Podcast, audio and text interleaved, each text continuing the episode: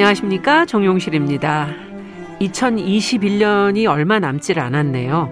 한 해가 저물어가는 이맘때면 일이나 관계에서 이루어 놓은 것들을 한번 되돌아보게 되는데요.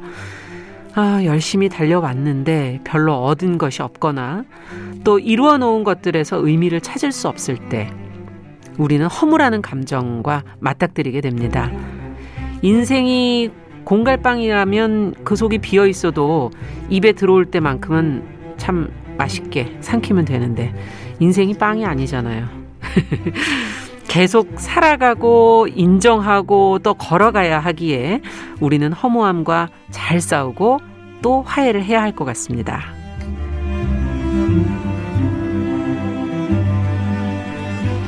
네, 정용실의 뉴스 브런치가 일요일 이 시간 사람들의 마음을 만나고 있습니다. 뉴스 브런치 부설 심리연구소 줄여서 뉴부심. 자, 12월 19일 일요일 문을 열어보죠.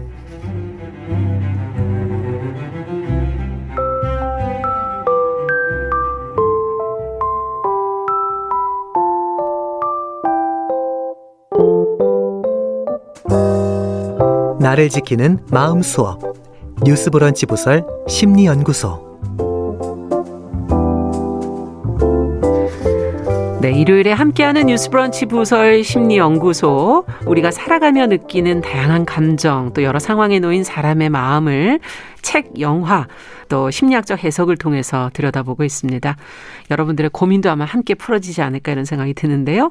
오늘도 함께할 세 분 인사 나눠보겠습니다. 책 소개를 맡은 남정민 서평가 안녕하세요. 안녕하세요. 좋은 말씀 전하러 왔습니다. 코미디언 네. 서평가 남정민입니다.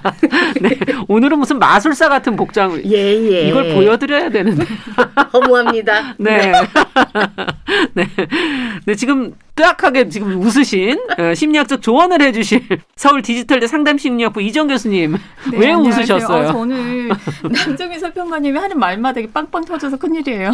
모든 청취자분께서 이정 교수님만 하면 정말 네. 참 행복하게 방송할 텐데 그러니까 나의 사랑입니다. 아, 정말 위트 있으세요. 네. 자.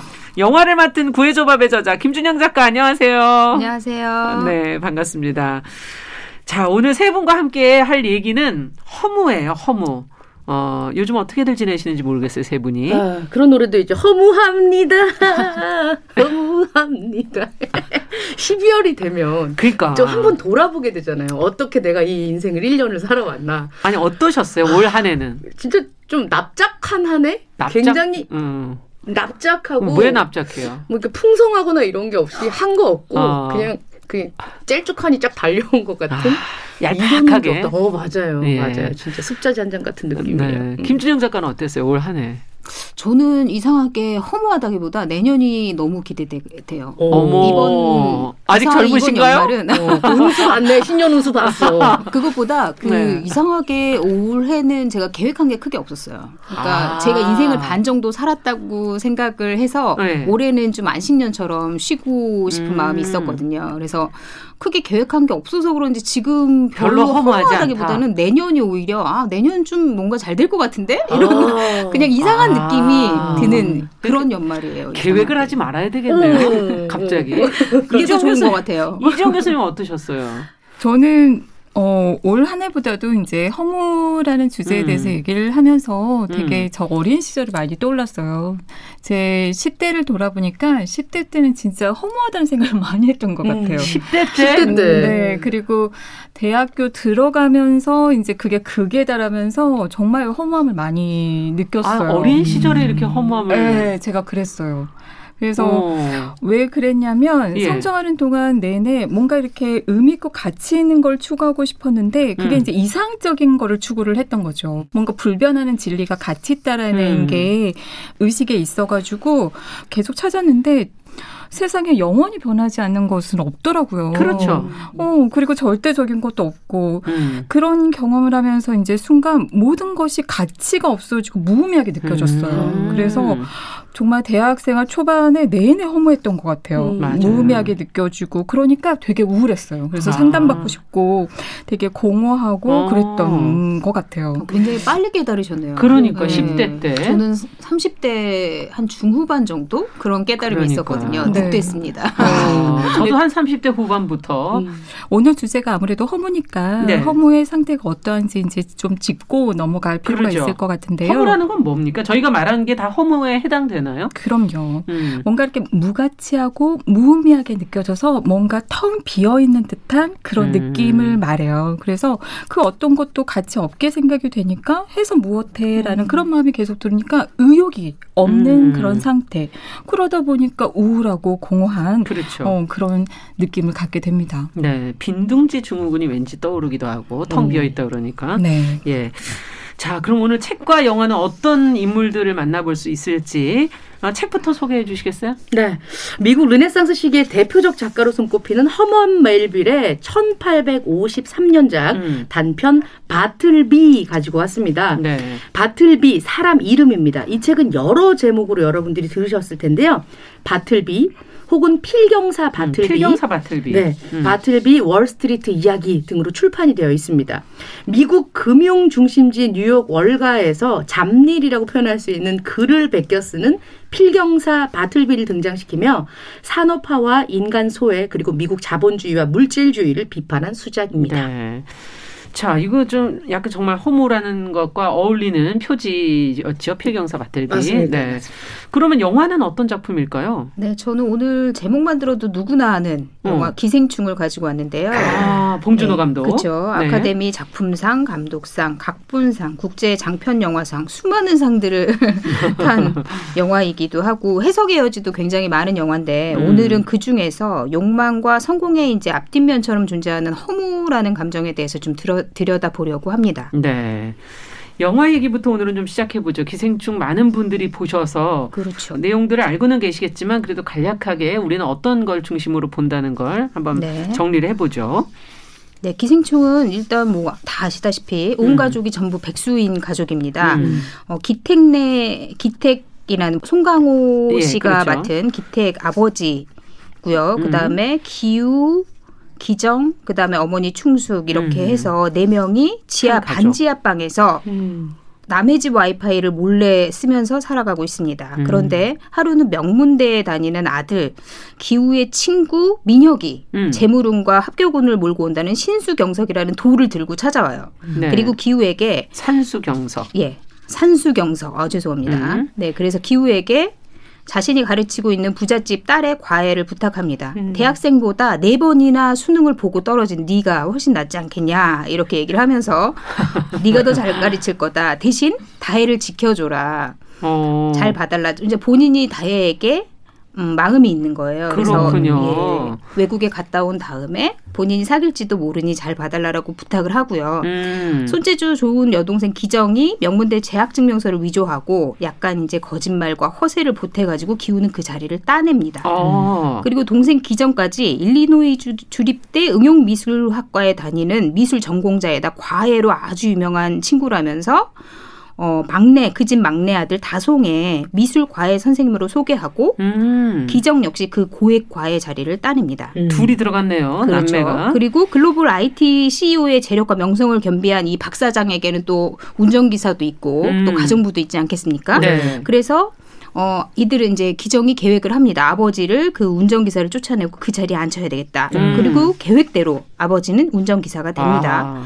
그리고 그 집에서 굉장히 오랫동안 이제 터줏대감 역할을 하던 가사도우미 문광이라고 있는데요. 네. 그 문광마저 이제 쫓아낼 계획을 짜고 보니까 문광이 복숭아 알러지가 있는 거예요. 음. 그래서 그거를 결핵이 있다. 이렇게 환자로 속여가지고 쫓아내는데 성공합니다. 음. 결국 백수였던 네 명, 네 가족이 전부 다 그 부잣집에 입성을 하게 된 거죠. 네. 그리고 다송의 생일, 그 집 부잣집 막내 아들 다송의 생일날 박 사장네는 캠핑을 가기로 하고 어. 그네 가족은 축하 파티를 엽니다. 막 어. 자기네 집인 것처럼 목욕탕에서 목욕도 하고 온갖 술들을 꺼내서 예, 예. 먹고 안주도 만들어서 막 자축을 합니다. 그리고 아들 기우는 이 집 딸 다혜와 결혼을 해서 사위가 될 꿈도 꾸고 이 친구가 맡기고 갔는데 잘 봐달라고 그렇죠. 그리고 기정에게 뭐 이 집에 살면 어느 방이 가장 탐나느냐 어디 음. 살고 싶으냐 이러면서 이제 허황한 단꿈에 젖어요. 어. 그런데 갑자기 띵동 띵동 벨이 울리고 누구죠? 옛날 그 가정부 문광이 음. 찾아옵니다.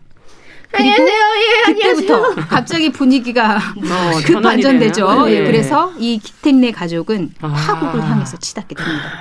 아니 그러면 이 영화에서 어느 부분이 허무입니까? 허무를 어디서 읽으시는 거예요? 이 영화 전체를 뒤덮고 있는 게 사실 허무라는 감정인 것 같아요. 전체를. 네, 그러니까 허무는 사실 해봤자 뭐 하나. 어, 세상은 원래 의미가 없어. 약간 이런 아, 느낌이잖아요. 예. 근데 이미 기택네 가족은 네 명이 전부 백수고 사실 노력을 했지만 이미 안 됐어요 다 음. 욕망을 품었으나 다 좌절된 그런 감정을 가지고 있어요. 아버지는 음. 치킨집, 대만 카스테라집, 대리기사, 발레 파킹 다 해봤는데도 여전히 반지하방에서 아. 백수로 살아요. 음. 그리고 기우는 네 번이나 대학 수능에 도전을 했지만 떨어졌고. 가지 못했고 음. 기정은 또 미술대학에 가고 싶으나 학원비가 없어서 학원도 못 다지는 상황이고 음. 그리고 아. 엄마 충숙은 한때는 투포한 선수로 잘 나갔지만 지금은 반지하방에서 노상 복류, 방류하는 사람들에게 소리를 지르며 살아가는 그냥 아. 그저 그런 삶을 살면서 전체적으로 그 분위기 전체에 허무라는 감정이 깔려 있다고 봅니다. 음. 그리고 그런데 이제 그들에게 기후의 친구 민혁이 가져다 준 그 기회는 음. 사실 신락 같은 희망이었을 거예요. 그렇죠. 지금까지는 허문데 그게 이제 희망이 생긴 거죠. 그렇죠. 그리고 예. 욕망을 품게 되죠. 아. 기우가 이제 그 집에 들어가면서 온 가족이 입성을 하게 되고 그리고 음. 그 가족들이 이제 들어가면 더 큰 꿈을 꿔요. 뭐 음. 뭐 사회가 되겠다. 그리고 뭐 여기서 돈을 많이 벌겠다. 그렇죠. 이런 꿈을 꾸죠. 그런데 음. 문광 가정 도우미가 음. 찾아오게 되면서 그게 제동이 걸리죠. 음. 그런데 가사 도우미 문광 역시도 그 남모르게 남편을 지하 벙커에 숨겨놨어요. 음. 남편은 이제 사업을 다 망하고 이분도 역시 대만 카스트라 집을 해가지고 망하고 예. 빚쟁이에게 쫓기는 그 남편을 아. 문광이 그 집 지하에 숨겨두고서 돌봐주고 있었던 거죠. 아. 근데 남편 근세의 책상을 보면은 경찰 공무원, 법학개론, 헌법 연습 뭐 이런 책들이 뭔가를 하려고 했었군요. 그렇죠. 네. 다 이제 손때 묻은 옛날 책이 됐지만 음. 그 역시도 뭔가가 되려고 했었던 거죠. 그리고 욕망을 품었을 거고. 그런데 지금은 이제 허무하다 못해 모든 걸 다 포기하고 그 벙커에서 그저 생존하기만을 바라며 살고 있는 거예요. 아. 그리고 부잣집에서 다 음. 더불어서 이제 자기들이 어떻게 보면 기생이고 음. 어떻게 보면 더불어 살아가고자 했던 두 가족의 욕망은 이제 결국은 막장으로 치닫게 되죠. 음. 그렇군요. 자, 자기 욕망을 가진 사람들인데 모두가 어, 인물들 스스로가 욕망을 추구하는 과정, 결국 끝에 가서는 허무 이런 지금 과정을 거치는 것 같은데 어, 그 내용을 조금 더 들어가 보죠. 문광이 찾아오고 두 가족이 그 욕망을 위해서 싸우다가 음. 뭐 박사장내가 갑자기 계곡물이 불었다면서 돌아오겠다고 해요. 오. 어. 난리가 난 거죠. 난리가 났어요. 예. 그래서 충숙이 위기를 모면하려고 문광을 지하방으로 차 차거든요. 그러는 바람에 이제 문광이 계단을 떼굴떼굴 굴러서 떨어지고. 예, 그래서 죽음을 맞게 돼요. 음.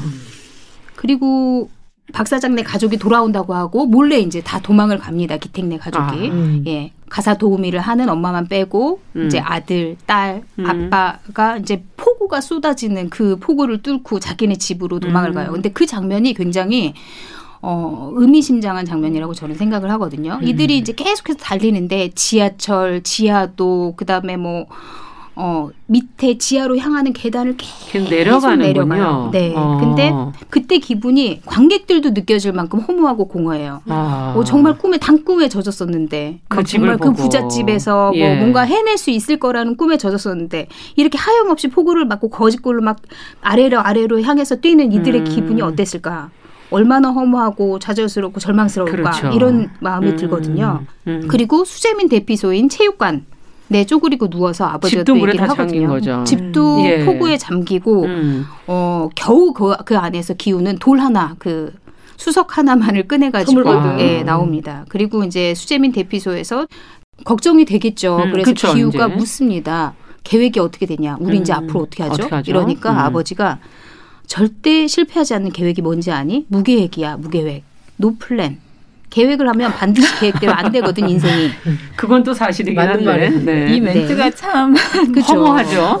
계획이 없으니 뭐가 잘될 잘못될 일도 없고 애초부터 아무 계획이 없으니까 뭐가 터져도 다 맞아, 상관없는 맞아. 거야. 사람을 죽이건 나라를 팔아먹던 이렇게 얘기를 하거든요. 어. 근데 이미 기택은 성공을 꿈꿔도 봤고 음. 달려도 봤고 근데 결승점은 늘 달랐을 그렇죠. 거예요. 그리고 수차례 좌절하고 허무를 느껴 느꼈고 음. 그런 그런 사람이어야만이 이런 말이 나올 수 있지 않을까 이런 아. 생각이 들거든요. 야 결말은 그것도 마찬가지로 허무하지 않습니까? 결말 음. 얘기를 좀 해볼게요. 네. 폭우가 지나고 이제 화창하게 갯날 네.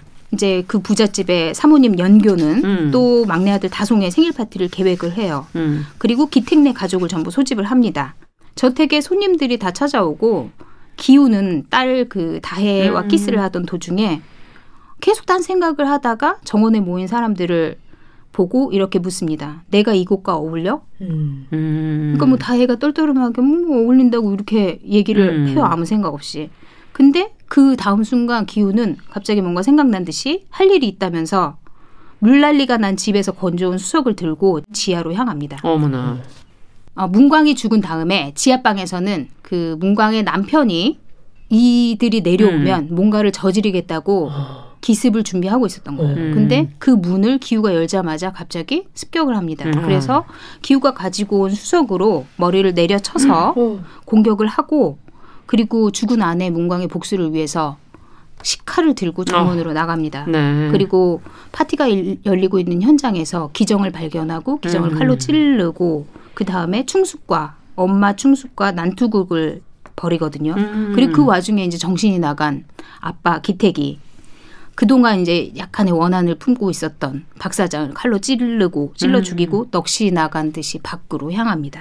난리가 났네요. 완전히 네. 정말 파국이죠. 음. 말 그대로. 그리고 한 달 후에 기우가 깨어나거든요. 근데 어. 뇌를 크게 다쳐가지고 계속 웃기만 해요. 뭐 음. 기정이 죽었다는 얘기를 들어도 웃고 그 사건 일련의 사건을 어. 들어도 웃고 그게 저는 약간 허무하고 허탈한 그 우리 헛웃음 난다고 음, 하잖아요. 그렇죠.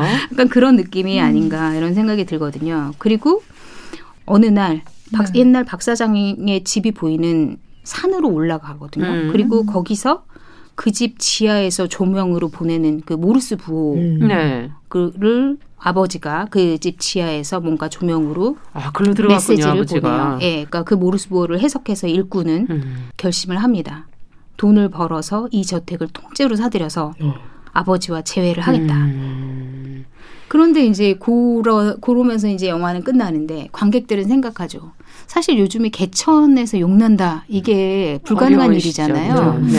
그래서 아 저 되지도 않는 꿈을 또 꾸고 있구만. 음. 얼마나 또 저 좌절하고 허무해지려고 저러나 약간 음. 이런 느낌이 들죠. 꿈을 네. 꾸는 모습에 관객들은 되게 가슴 아프고 안쓰럽고 안타까운 그런 그렇죠. 마음이 들죠. 그렇죠. 근데 예. 사실은 예. 그게 거기에 제 모습이 또 투영되는 것도 음. 있어요. 맞아. 그러니까 저희도 사실 헛된 꿈을 맨날 꾸고 허무했다가 또 다시 헛된 꿈을 무슨 꾸고. 헛된 꿈을 꾸시는지 한번 들어봐야 될까요? 여기서. 나는 어제도 줄 서서 샀는데 네. 숫자 맞추는 거. 한강이 내려다 보이는 맞아, 맞아.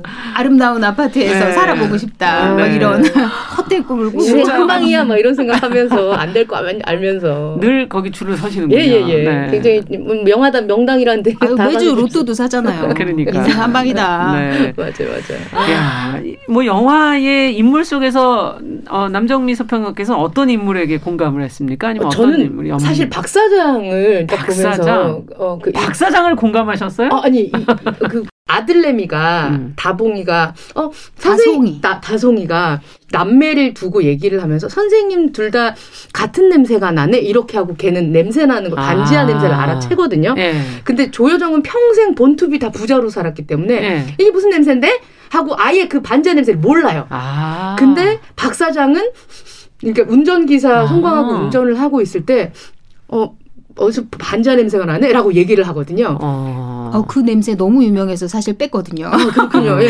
너무 그, 사실은 슬픈 이야기기도 네. 하고. 그 장면에서 뭘 느꼈냐면 박 사장은 이 냄새도 안다는 것은 그걸 겪었다는 거잖아요. 자수성가했다는 건가요? 네. 음. 근데 그럼에도 불구하고 그 기택 내 내외나 굉장히 은근히 음. 무시한단 말이죠. 아. 그걸 보면 이렇게 본인 스스로가 올라갈 만큼 어떻게든 올라간 상황에서는 그렇죠. 완전 아래는 사람이 없다는 거예요. 음. 그걸 보고 어, 적어도 만만치 않구나 인간성이. 음. 나중에 기후가 박사장처럼 된다면 음. 그렇게 할 수 있겠죠. 있겠죠. 아, 네. 그 모습이 거기서도 투영이 됐군요. 그렇죠. 저는 네. 사실 냄새보다 여기서 그 돌, 수석 음. 그게 굉장히 의미심장하다고 생각했어요. 음. 그 희망이군요. 그렇죠. 물에 물난리가 나는 와중에도 그 기, 기후가 그 수석을 가지고 나오거든요. 음. 그리고 그리고 그 수재민 남 대피소에서도 꼭 끌어안고 자요. 그러니까 아버지가 너 그거 그 돌이 뭐라고 그렇게 꼭 끌어안고 있니? 그렇죠. 이렇게 얘기를 하니까 기우가 얘기를 하거든요.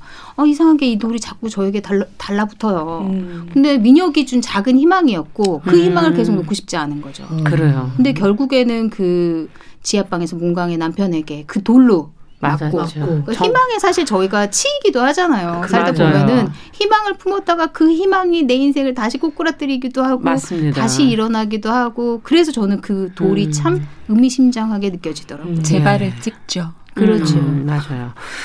허물하는 것이 느껴지는 순간이 있는 것 같아요, 이 교수님. 지금 얘기를 들어보니까 기후처럼 기후의 돌처럼 뭔가 욕망을 품는 희망을 가지는 기대를 하는 그 뭔가가 있기 때문에 허무한 거 아니겠습니까? 네. 허무라는 감정을 그 이름에서 이렇게 보면 있던 게 없어지는 그럴 때 우리가 그렇죠. 허무를 음. 느끼거든요. 음. 근데 이제 이것과 관련해서는 어 심리학자들 중에 빅터 프랭클이라는 사람이 네. 있는데요. 네. 어 유명한 실존 치료자예요. 근데 어 이 학자가 하는 얘기가 모든 인간은 의미를 추구하며 살아가는 존재이다. 음. 즉 인간의 의미를 추구하고 그것이 가장 중요한 동기인데 음. 그래서 살아가면서 내가 가치 있고 내가 의미가 있고 내가 하는 일이 가치 있다라는 것을 끊임없이 확인하려 한다는 거죠. 그렇죠. 그래서 의미를 찾았을 때에는 그 의미를 찾은 성취에서 행복감을 느끼지만 어. 의미를 찾지 못하면 좌절하면서 공허하고 허무함을 느끼게 되는 거죠. 음. 그래서 특히나 있던 것이 없어지거나 했을 때는 상실감과 공허함이 음. 더 큽니다. 그러면 있던 게 없어지는 것의 대표적인 게 뭐냐? 바라던 거. 목표했던 거, 거. 음. 성취하고자 했던 거, 음. 욕망. 성취하고자 했던 것을 향해서 끊임없이 갔는데 성취하지 못했을 때, 결판이 나버렸을 때, 음. 순간 내가 노력했던 나의 시간, 음. 나의 에너지, 나의 열정 이 모든 것들이 그러면 쓸모없이 돼버리고 그렇죠, 그렇죠. 아무것도 네. 아닌 게 되어버리면서 열심히 재수하고 삼수하고 사수했는데 결국에는 대학을 가지 못 못하고 갔으니. 나의 시간, 에너지, 노력이 다 음. 뭔가 허사가 된 느낌. 두 번째는 음. 목표가 어느 순간 사라졌을 때. 아.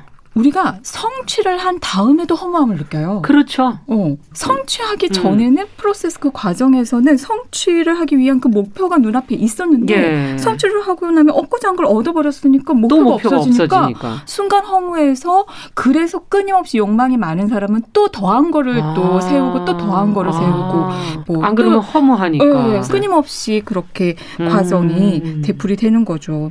세 번째는 어, 어떻게 보면 저의 10대의 모습이 수 있을 텐데 음. 가치 있다고 믿었던 것이 가치가 없다라는 것을 깨달았을 때또 아. 우리는 있던 게 없어지면서 굉장히 허무함을 느끼는 거죠. 네.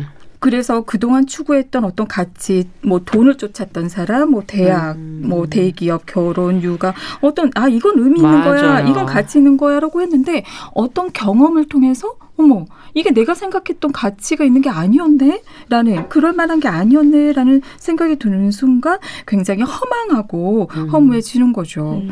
그래서 그런 살아가는 의미, 가치를 사람들이 찾고자 하는데 그게 없어졌을 때 순간 실존적 공허함이라고 하거든요. 네. 그러니까 정말 살아갈 가치가 없어지면서 자살 충동을 느끼게 돼요. 음.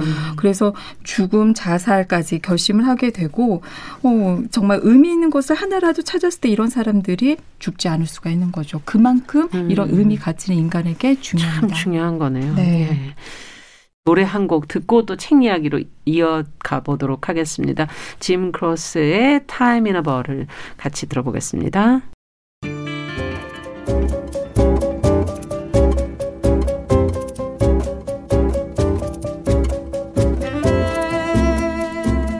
여러분은 지금 뉴스브런치 부설 심리연구소를 듣고 계십니다. 뉴스 브런치 부설 심리연구소 뉴부심 오늘은 허무라는 감정에 관해서 오늘 구해조밥의 김준영 작가, 남정미 서평가, 서울 디지털대 이지영 교수 세 분과 함께 이야기 나누고 있습니다. 자, 이제 또 책 얘기는 그럼 또 어떤 얘기를 가게 될지 우리가 예. 욕망이 있기 때문에 너무 기대를 하기 때문에 계획이 있기 때문에 지금 또 실존적인 허무까지 저희가 얘기를 해봤는데 네. 책은 필경사 바틀비 책이 얇아요, 사실은. 네. 근데 의외로 어렵습니다. 어. 해석해야 할 말도 많고요. 네. 일단 필경사 바틀비, 어, 바틀비는 어, 퍼먼 멜빌이 쓴 법률 3부작이 있거든요. 네. 법률 대, 이제 관련된 내용 어, 근처에서 일어나는 음. 법 관련된 얘기들이 있는데 요 3부작 중에서 제일 처음 써진 작품입니다. 아. 사실 이 바틀비라는 주인공이 상당히 특이하거든요. 맞아요. 소설 속에 등장하는 음, 내용 중에 법률가가 아, 법률가가 가지고 있는 이 사무실의 열쇠 네 개가 있어요. 네. 그래서 우스갯소리로 바틀비를 읽은 사람들이 법률 사무소 열쇠만큼이나 다양한 해석이 나온다. 더 있어야 되는데 열쇠 예까지 네. 얘기가 나옵니다. 어. 이 시대의 허무주의, 보이지 않지만 더 이상 바뀔 수 없는 계급. 음. 어떻게 보면 상황에 맞게 극한의 미니멀리즘을 추구하는 것도 같고, 음. 아무튼 이해하기 힘든 우울함과 허무함의 끝판왕이 바로 바틀비라고 볼 수 있겠습니다. 네. 사회적 지위, 처한 상황에 따라서 다르게 해석될 수 있는 작품이죠. 네. 어쨌든 저희는 오늘은 허무라는 관점에서 이 책을 좀 들여다보도록 하죠. 네. 어, 내용부터 좀 살펴보죠. 이 작품은 어, 미국 자본주의를 상징하는 월스트리트 거리의 한 법률 사무소에서 시작됩니다. 음. 이곳은 손쉬운 삶이 최상의 삶이야 라고 얘기하는 60대 변호사가 운영하고 있는 사무실인데요. 네. 그는 자본주의를 옹호하고 그 가치를 대변하는 인물로 어, 설정이 됩니다. 이 아. 사람이 아. 성공한 후에 아, 자랑은 아니지만 내가 엄청 잘났지. 야, 아, 내가 여태 만난 사람 중에서 가장 기묘한 남자가 있었는데 바틀비라고 있거든. 내 그 사람 얘기를 해줄게. 아. 이러면서 시작이 됩니다. 그는 두 명의 필경사와 잡일을 하는 소년과 함께 이제 세 명이서 사무실을 고용해서 쓰고 있었어요. 네. 당시에 이 필경사라는 직업은 변호사의 일을 돕는 직업이었습니다. 그렇군요. 지금처럼 전산화가 되지 않았을 때 변호사가 처리해야 할 서류 작업 이런 걸 이제 같이 쓰면서 필경을 하고 필경사들끼리 읽어주면서 토시가 틀렸는지 맞춰보고 아. 또 맞바꿔서 읽고 이렇게 검사를 그렇군요. 검산을 하는 그런 작업이었어요. 일종의 필기 노동자라고 볼 수 있겠습니다. 음, 요즘에는 이제 컴퓨터나 뭐 이런 것들이 하니까. 네네. 네. 물론 일을 많이 시키고 돈 이만큼 이만큼 주는 그런 근무 환경도 굉장히 좋지 못했던 곳이었습니다. 어. 두 명의 필경사를 먼저 살펴볼게요. 아직 바틀비는 등장하지 않았습니다. 음. 한 명은 터키, 그리고 한 명은 니퍼즈, 그리고 음. 여기서 뒤에서 일을 하고 있는 어, 잡일을 하는 어, 진저넛 이렇게 있는데요. 음. 특이하게 이름을 붙여주잖아요. 이게 다 닉네임입니다. 자기네들끼리 돌아가면서 뭐 용실 씨, 지영 씨 뭐 이렇게 부르는 게 아니라 네. 야 거기 그 젤쭉이 뭐 이런 거 이름을 아. 부르는 거죠. 아. 터키 먼저 살펴보도록 음. 하겠습니다. 터키는 말 그대로 우리가 터키하면 칠면조. 맞아요. 예, 그렇죠. 멍청이, 술주정뱅이. 뭐 이런 아, 느낌의 닉네임 있잖아요. 그런 뜻이군요. 이 사람이 항상 술주정뱅이처럼 흥분을 굉장히 과도하게 해요. 그래서 음. 부르는 별명이 터키입니다. 근데 이 사람이 고용주와 비슷한 나이예요. 60대라 어. 뭐 시키면은 알겠습니다. 아 하겠습니다 하고 이 회사에서 나갈 생각을 안 합니다. 어. 굉장히 충성을 다해서 어, 입속에 혀처럼 구는 그런 음. 스타일이라고 볼 수 있겠습니다. 오전에는 온순하고 일을 빈틈없이 처리하지만 오후만 되면 비정상으로 술주정뱅이로 변하는 어. 터키. 그리고 또 한 명의 필경사는 니퍼즈. 니퍼즈는 우리가 이제 저 팬치, 닙, 네. 싹둑 자르다. 뭐 물다 뭐 이런 것이 있는데 어 얍쌀한 느낌이 드는 그런 아. 닉네임이 포함이 되고 있습니다. 젊은 필경사 그는 소화불량 때문에 오후에 일을 잘 합니다. 낮에는 소화불량이 아프고 오후에 일을 잘 합니다. 예, 그래서 우리가 봤을 때는 음. 둘다 어떻게 자본주의 관점으로 봤을 때는 별로 피 뭐지 이렇게 예. 하는데 변호사 입장에서 봤을 때는 낮에 하나 일 잘하고 밤에 하나 일 잘하니까 균형이 맞는 거예요. 아. 이 사람은 이 돈 주고 이 사람들 쓰는 게 괜찮다고 생각을 하는 거예요. 아. 또 하나의 잡일하는 소녀는 진저넛라고 하는데 진저넛은 어 바틀비가 맨날 몇 원씩 몇백 원씩 주면서 가 생강빵 사와 이러면서 그 진저넛을 부르거든요. 아. 그래서 그 소년의 닉네임은 진저넛입니다. 그렇군요. 굉장히 익명성이 가득한 등장 인물도 참 보면 아, 씁쓸하네요. 예, 이름이 예. 있을 텐데 이름을 안 불러줘요. 음, 예. 이렇게 세 명의 직원이 근무를 하고 그러다가 좀 장사가 잘 돼요. 영업이 잘 되니까 네. 한 명의 필경사를 더 받습니다. 네. 어, 이 필경사가 바로 우리가 알고 있는 바틀비인 바틀비. 거죠. 네. 네. 그렇게 해서 바틀비가 이제 들어오게 된 건데 네. 바틀비는 어떤 특징이 있는지도 좀 설명해 주시죠. 네. 오늘의 주인공 바틀비. 바틀비는 음. 오로지 일만 하고 조용하기까지 해서 변호사는 그가 퍽 마음에 듭니다. 아. 그러면서 아우 내 제일 가까운 곳에 있게 해줄게. 근데 이 구조가 되게 특이한 게이 네. 사무실이 뭐 월스트리트 가니까 무조건 다 벽으로도 둘러싸여 있겠죠. 네. 내가 너를 좀 아끼고 그리고 말도 많이 없고 일도 잘하는 것 같으니까 음. 나와 가장 가까운 곳에 위치를 시킵니다. 음. 그런데 이 사이에는 문이 하나 있어요. 이 문은 법률가 그러니까 변호사 쪽에서만 열 수 있습니다. 안으로 열 수는 없고 밖에서 열 수는 없고. 네, 밖에서 열 수는 없고요. 오. 어. 안에 있는 사람이 열어서 불러야 이제 들어와 해야지 부를 수 있는 아. 그런. 그러니까 이게 종속 관계가 또 들어가 있는 그러네요. 거죠. 그래 나랑 제일 가까운 곳에 둘게. 너가 일을 잘하기 때문이야. 부려먹어야지. 음. 이런 느낌으로 음. 거기다가 바틀비를 줍니다. 장소를 주죠. 어, 그가 온 지 한 사흘째 됐을까요? 그에게 일을 시키려고 하는데 바틀비가 그 유명한 말을 합니다. 안 하는 것을 택하겠습니다. 그러면서 그의 업무 지시를 받지 않습니다. 변호사는 황당해요. 처음에는 이제 이 일 말고 다른 일을 시키기 때문에 안 하는 줄 알거든요. 독자들도. 음. 어, 그래, 뭐, 그럴 이유가 있겠지. 변호사도 그렇게 생각하고 넘깁니다. 그런데 아까 전에 이 내가 쓴 것을 검산을 하기 위해서 다른 필경사들이랑 불러주고 그렇죠. 맞춰보고 한다고 했잖아요. 그거 하자 그래도 안 하는 걸 택하겠습니다. 그리고 우체국 좀 갔다 와. 지금 바트리 네. 빼고 다 없어. 전 우체국 가는 걸 안 하는 걸 택하겠습니다. 이렇게 계속해서 어. 거부를 합니다. 아, 진짜 왜 저것 봐라. 마음에 안 드네 하고 있는 찰나 바틀비가 이 사무실에서 먹고 자고 한다는 사실을 알게 됩니다. 아. 어이 너 그러면 안 되지. 그렇게 하지 마. 했더니 떠나지 않는 걸 택하겠습니다. 또 이렇게 얘기를 해요. 아까 전에 처음에 얘기했을 때 네 개의 그 법률사무소에 열쇠가 있다고 했잖아요. 그렇죠. 하나는 위에 옥상에서 살면서 청소해주는 아주머니가 가지고 있고요. 하나는 법률가 자신이 가지고 있고 어, 또 하나는 다른 사람이 갖고 있는 나머지 하나의 존재가 없었는데 이게 바틀비가 갖고 있었던 거예요. 아. 네. 아, 자기가 이제 자기 사무실 열려고 들어갔는데 안에서 바틀비가 문을 열고 나옵니다. 어머나. 아직은 들어오지 마세요. 나 지금 바쁘니까. 이렇게 어머나. 하고 이 법률가에게 얘기를 하니까 법률가 당황스럽죠. 음. 결국 하도 일을 시키는 것까지도 거부를 하고 나중에 필경하는 것까지도 거부를 하거든요. 음. 글쓴 것까지 거부하니까 필요하지 않습니다. 당신 해고야 나가주게라고 얘기를 하는데 바틀비는 해고가 됨에도 불구하고 계속 그 사무실에 있습니다. 음.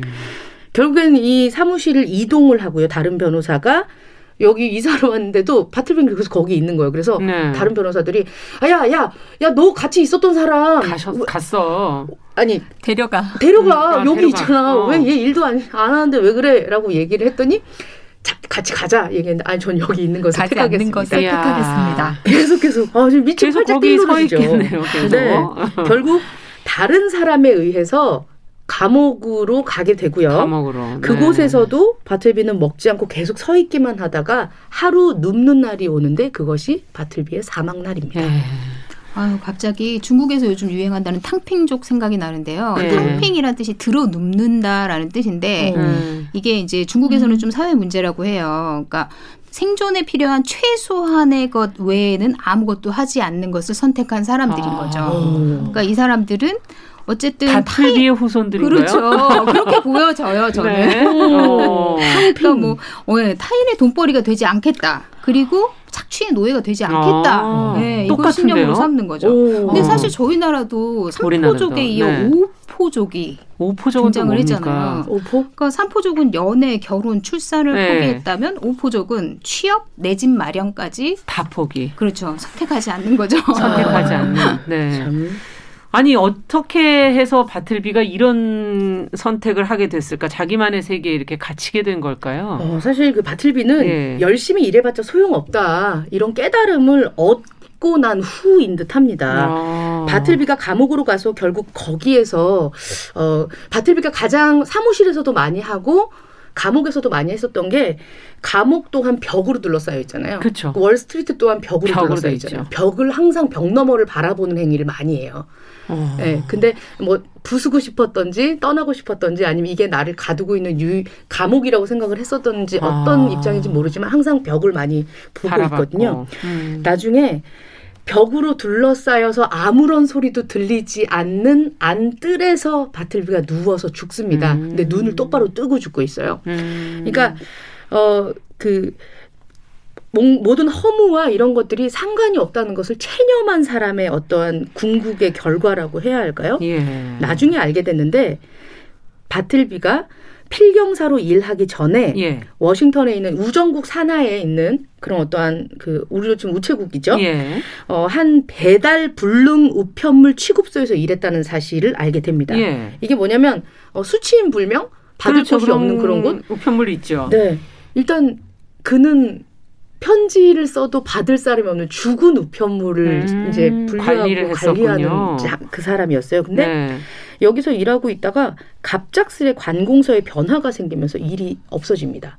잘리게 어, 되는 거예요. 예. 시키는 대로 뼈 갈아 넣으면서 일했는데 나의 열정과 정열이 그만둬 혹은 의도와 상관없이 아. 이게 바뀌니까 어쩔 수 없이 정권이 교체됐나 이러면서 이제 자기도 그만두게 되어버리는 소멸되고 휘발되어 버리고 마니까 허무해진 그랬겠네요. 거죠. 어떻게 해볼 수도 없고 갑자기 잘렸고 얼마나 큰 충격이었겠어요. 음. 노동자들은 노동자들은 이 월가의 콘크리트에 갇혀서 터키, 니퍼즈, 진저너처럼 음. 이름 없이 무명의 사람으로 부속품처럼 맞습니다. 숨죽이고 이렇게 음. 회전하면서 살아가고 있습니다. 음. 월가가 처음에 이 그 벽의 거리, 월스트리트 어원 자체가 벽으로 모든 걸 차단된 사회라는 걸 의미를 한대요. 네. 초기 네덜란드 정착자들이 원주민, 그러니까 원주민 인디언들의 공격을 방어하기 위해서 세운 방벽에서 처음에 아, 이렇게 유래한 이름이라고 합니다. 그렇군요. 인간 사회의 소통도 가로막고 각종 벽으로 차단된 사회. 음. 바틀비가 그러니까 이 벽 면을 보면서 일할 때는 벽이 있었고 죽을 곳에도 거대한 벽이, 벽이 있었던 겁니다. 항상 벽이 있네요. 맞습니다. 음. 프레임에서 돌고 있는 이 대다수의 노동자들이 이 끝을 바틀비가 경험한 게 아닌가. 음. 인생 부상이야. 야 그렇게 일한다고 니들이 저기 올라갈 수 있을 것 같아? 혹은 쟤들이 껴줄 것 같아?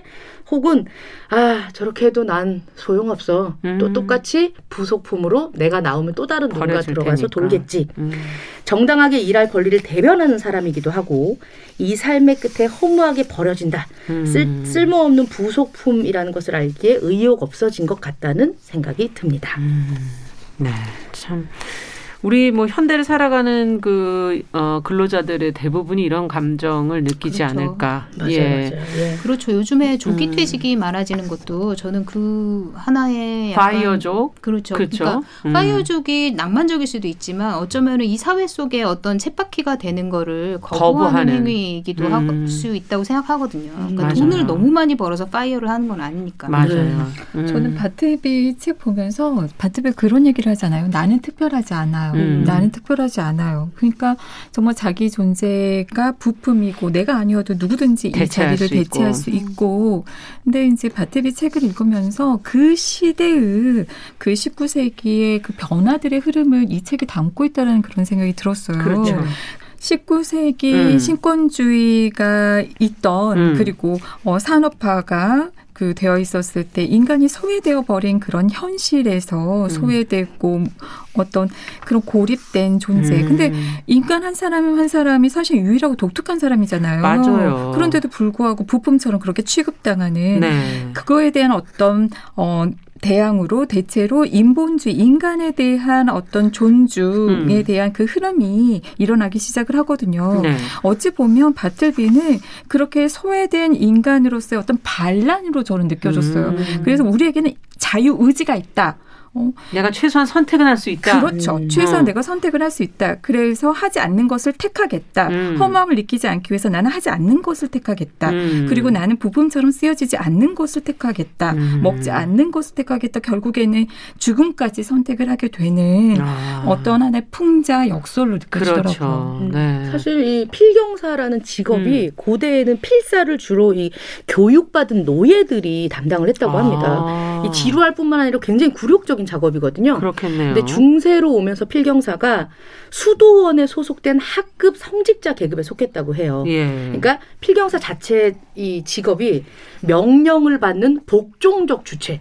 음. 자기 주도적으로 처리한 일이 하나도 없다는 거죠. 그렇죠. 그, 근데 이, 그런 일들이 현대에는 참 많잖아요. 그렇죠, 그렇죠. 예. 근데 이제 이정 교수 말씀처럼 음. 불확실한 결과를 감수해야 하는 이 사람이 한 유일한 행동, 능동적인 행동이 음. 택한, 택한 선택하는 거. 선택하는 거. 안 하는 어. 것을 선택하겠습니다.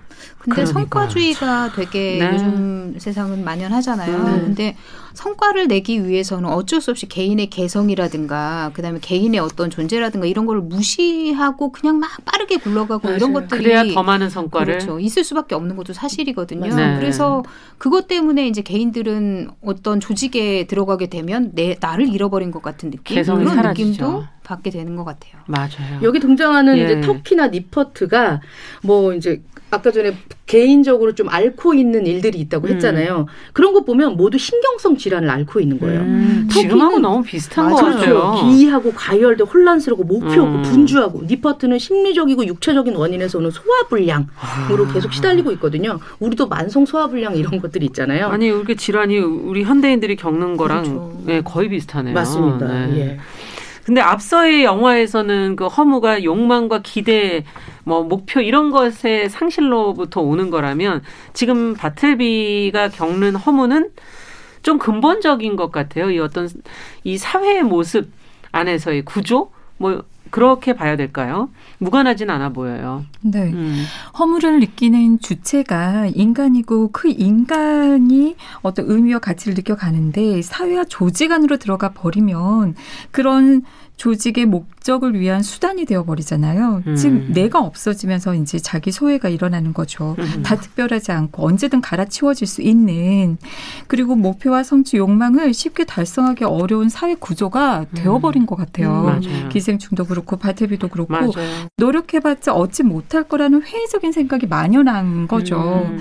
근데 이런 생각을 하면서 저는 요즘에 MZ 세대가 떠오르더라고요. 네. 사실은 그 부모인 인 세대 사실 우리들이잖아요. 예. 386 세대나 X 세대는 없었으니까 음. 어, 얼마든지 성취하고 성장을 해 갈 수 있었죠. 네. 그러, 그리고 또 조직을 위해서 희생을 하면 어느 정도 보상이 따라왔고요. 그렇죠. 근데 지금은 음. 모든 것들이 채워져 버린 그런 어, 사회 그리고 그 구조 시스템이 가진 자들을 위한 그런 시스템이 되어 네. 버려서 사실 지금은 아니라는 생각들을 다들 일찌감치 깨달은 것 같아요. 음. 집 사기도 힘들고 음. 공부해서 좋은 대학 가기도 힘들고 네. 돈 모으기도 힘들고 그러다 보니까 요즘 MZ 세대는 어떤 성공 성취보다는 어, 내가 얻을 수 있는 거, 내가 음. 누릴 수 있는 어떤 작은 행복에 초점을 맞춰 어 초점을 거. 맞추는 네. 것이 되게 특징적이거든요. 음. 이제 대표적인 그 단어로 소확행이라고 음, 해서 소소한 음. 행복을 추구해 가는 거, 음. 그리고 욜로라고 해서 한 몇분이 인생 현재를 즐기며 살자라는 음. 그러한 어 가치관, 어 판단들 이런 것들이 사실은 그럴만하다라는 생각이 들더라고요. 참 그렇다면 허물을 극복하는 방법이 있을까? 특히 이제 어, 연말이기 때문에 더 그런 마음이 또 들기도 할 텐데 음. 어떻게 보십니까? 두 분의 생각은? 저는 네. 그 보통 아이들에게 감사 노트를 좀 써봐라 이런 음. 얘기 많이 하잖아요. 음. 근데 저는 뭐 하루하루 고마운 거에 대해 써보고 연말이라도 좀 내가 그래도 그나마라도 음. 했던 거 올해 했던 거 한 가지라도 네. 네. 그런 것들을 좀 소소하게나마 써보는 것도 좀 도움이 음. 되는 것 같아요. 그래도 이거는 했네. 그렇죠. 어, 잘했네. 음. 이렇게 내 자신을 의미를 약간 북돋아주면서. 네. 네. 저는 개인적으로 그 최근에 문요한 선생님 그 정신의학 네. 아까 선생님이셨던 문요한 선생님 책을 읽는데 음. 거기에 우리가 너무 행복의 어떤 그 강박에 빠져 있다. 아, 행복해야 된다. 네네 그렇게 얘기를 하더라고요. 굉장히 그렇죠. 우울하거나 이런 것들을 절대로 느끼면 안 되라고 하는데 음. 우울한 상황이 좀 그럴 뿐이지 우울한 감정은 나쁘지 않다고 생각해요. 음. 그렇기 때문에 음. 아 후련하다라는 음. 느낌이 드니까요. 너무 맞아요. 좀 너무 크게 행복을 잡지 않아도 되지 않나? 라는 생각이 듭니다. 네. 교수님 그래도 어, 어 저희가 좀 충만하게 살 수 있는 방법은 찾아봐야 되지 않을까요? 네. 네. 어, 욕망이 허무로 이어지는 그런 과정을 조금 그 보면은 더 이해가 가거든요. 우리가 네. 과연 어떻게 해야 할지. 사실은 음. 허무라는 감정을 느끼는 것은 가치 판단의 결과예요. 음. 즉, 우리가 하는 생각, 우리가 하는 판단이 이 허무라는 감정을 만들어내는 거거든요. 아. 욕망이 이렇게 컸을 때 갖지 못하게 됐을 때 그것을 내가 어떻게 판단하느냐에 따라서 음. 달라질 수가 있는 거죠. 음. 결국 안 되는구나. 내가 했던 게 아무것도 아니었구나. 예. 내가 투자했던 어떤 시간, 노력, 에너지 다 의미 없는 거였어. 음. 사라진 거야. 이렇게 판단하는 순간 허무감이 느껴지는 그렇죠. 거죠. 음. 따라서 그 가치 판단을 달리 해본다면 우리가 또 달리 음. 살아갈 수가 있습니다. 또한 무엇에 가치를 두느냐에 따라서 허무할 수도 있고 아닐 수도 있거든요. 음. 어린 시절에 저처럼 가치를 인간 세계 밖에 두었을 때 음. 어떤 절대적이고 이상적이고 완벽 하고 음. 이런 거에 신각 신의 어떤 가치 이런 거에 두었을 때 사실은 우리는 인간 세계에 살아가는 존재잖아요. 그렇죠. 그 인간 세계는 불안전할 수밖에 없고 그렇죠. 또 그걸 경험하는 나도 불안전한데 그럼 나는 결국에는 그 가치를 가질 가질 수 없고 겪지를 못하게 되는 거죠. 음. 그렇게 되면 허무합니다. 또한 이런 가치 판단을 하는 사람들의 특징을 보면 완벽주의적인 성향이 음. 좀 많이 있어요. 음. 완벽하지 않으면 아무것도 아닌 게 돼, 아닌 거야. 음. 또한 그 판단을 하는 해석을 하는 그 과정에서 오류를 그 음. 그 범하는데 어떤 오류를 범하냐면 네. 흑백 논리적인 예. 이분법적인 이건 아니면 저건 그렇죠. 네. 올, 오, 논 음. 모두가 아니면 아무것도 아닌 거야. 내가 노력해서 70을 가졌으면 70은 실패한 거야. 0이야. 어, 아무것도 하긴 한 건데. 맞아요. 음. 사실 인간 세계는 어, 올 오온온으로 존재하지 않잖아요. 그렇죠. 정말 음. 정도의 문제인데 그래서 어, 중요한 거는 여러분의 가치를 음. 인간 세계 안에 두어 보세요. 음. 예를 네. 들면 무엇인가를 만들고 가꾸는 일 같은 음, 것들이 그쵸, 그쵸. 어, 사실은 음. 굉장히 그 뭔가 충만함을 아 내가 가치가 있고 쓸모있는 맞습니다. 존재구나 이런 걸 느낄 수가 있거든요. 또는 어 창작이 되어 있는 것들을 음. 경험을 하면서 우리가 음악 들을 때 미술 감상할 때 충만감이 어, 느껴지죠. 등산할 때 되게 음. 자연을 보면 또 충만함을 느끼잖아요. 또 무엇보다 함께 나누는 사람들 음. 그런 사람들과 함께 있을 때 아 우리는 정말 마음 맞는 사람들과 소통하면서 그리고 서로 사랑을 주고받으면서 어떤 충만함을 음. 느낄 수가 있습니다. 네.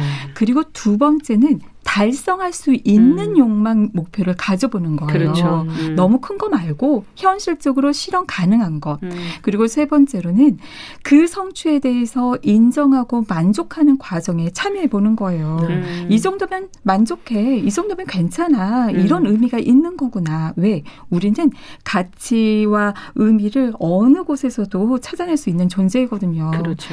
저는 어렸을 때 자기 전에 음. 아침에 먹을 빵을 생각을 하면서 아 아, 침에 일어나면 빵을 먹을 수 있겠구나. 아. 라면서 행복하게 잠이 들기도 네. 하고 이런 작은 것들. 예. 일어나는데 저도 먹고 나면 허무할 것 같아요. 아니에요. 어, 저는 늘 냉장고 안에 이렇게 먹을 걸 넣으면서 내일 먹어야지. 맞아요. 네, 아침에 일어나면 맛있게 점심에는 네. 요걸 먹고. 네.